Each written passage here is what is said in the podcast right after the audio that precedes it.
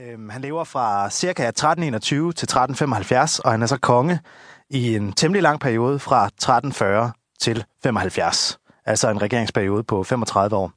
Han er den tredje søn af Christoffer den anden. Øh, hans øh, ældste bror, Erik, han dør af sine sår efter kamp mod den kullede greve i Sønderjylland.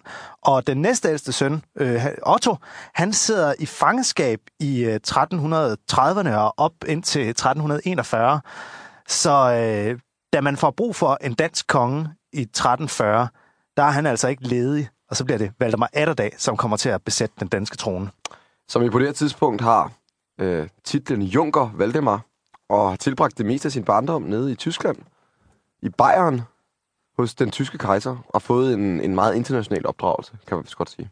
Ja, og øh, grunden til, han, en af grundene til, at han ikke har opholdt sig i Danmark, det er jo fordi, at øh, den danske kongemagt i 1330'erne er sat ud af spillet. Det er jo det, som vi i sidste afsnit omtalte som den kongeløse tid.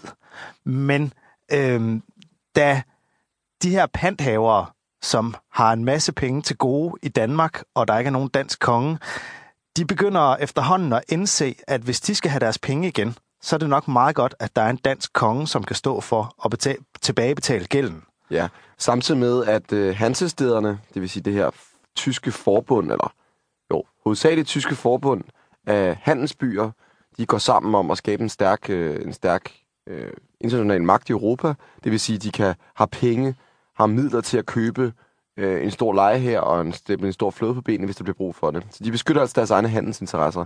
Og på det tidspunkt, der begynder de at få indflydelse i Europa. Og de er lidt irriteret over, at der faktisk er så lovløse tilstand i Danmark, som tilfældet er, fordi det skader deres handel.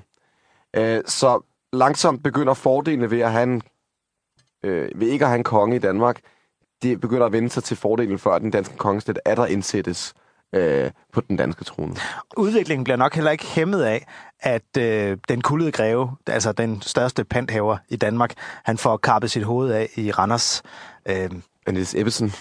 Ja, en øh, randrusiansk nationalhelt, kan man sige. Ja. Øh, altså, det, det, den begivenhed øh, er nok heller ikke skadelig for, at øh, den danske kongeslægt kan komme til, tilbage på tronen. Øh, og øh, det er så...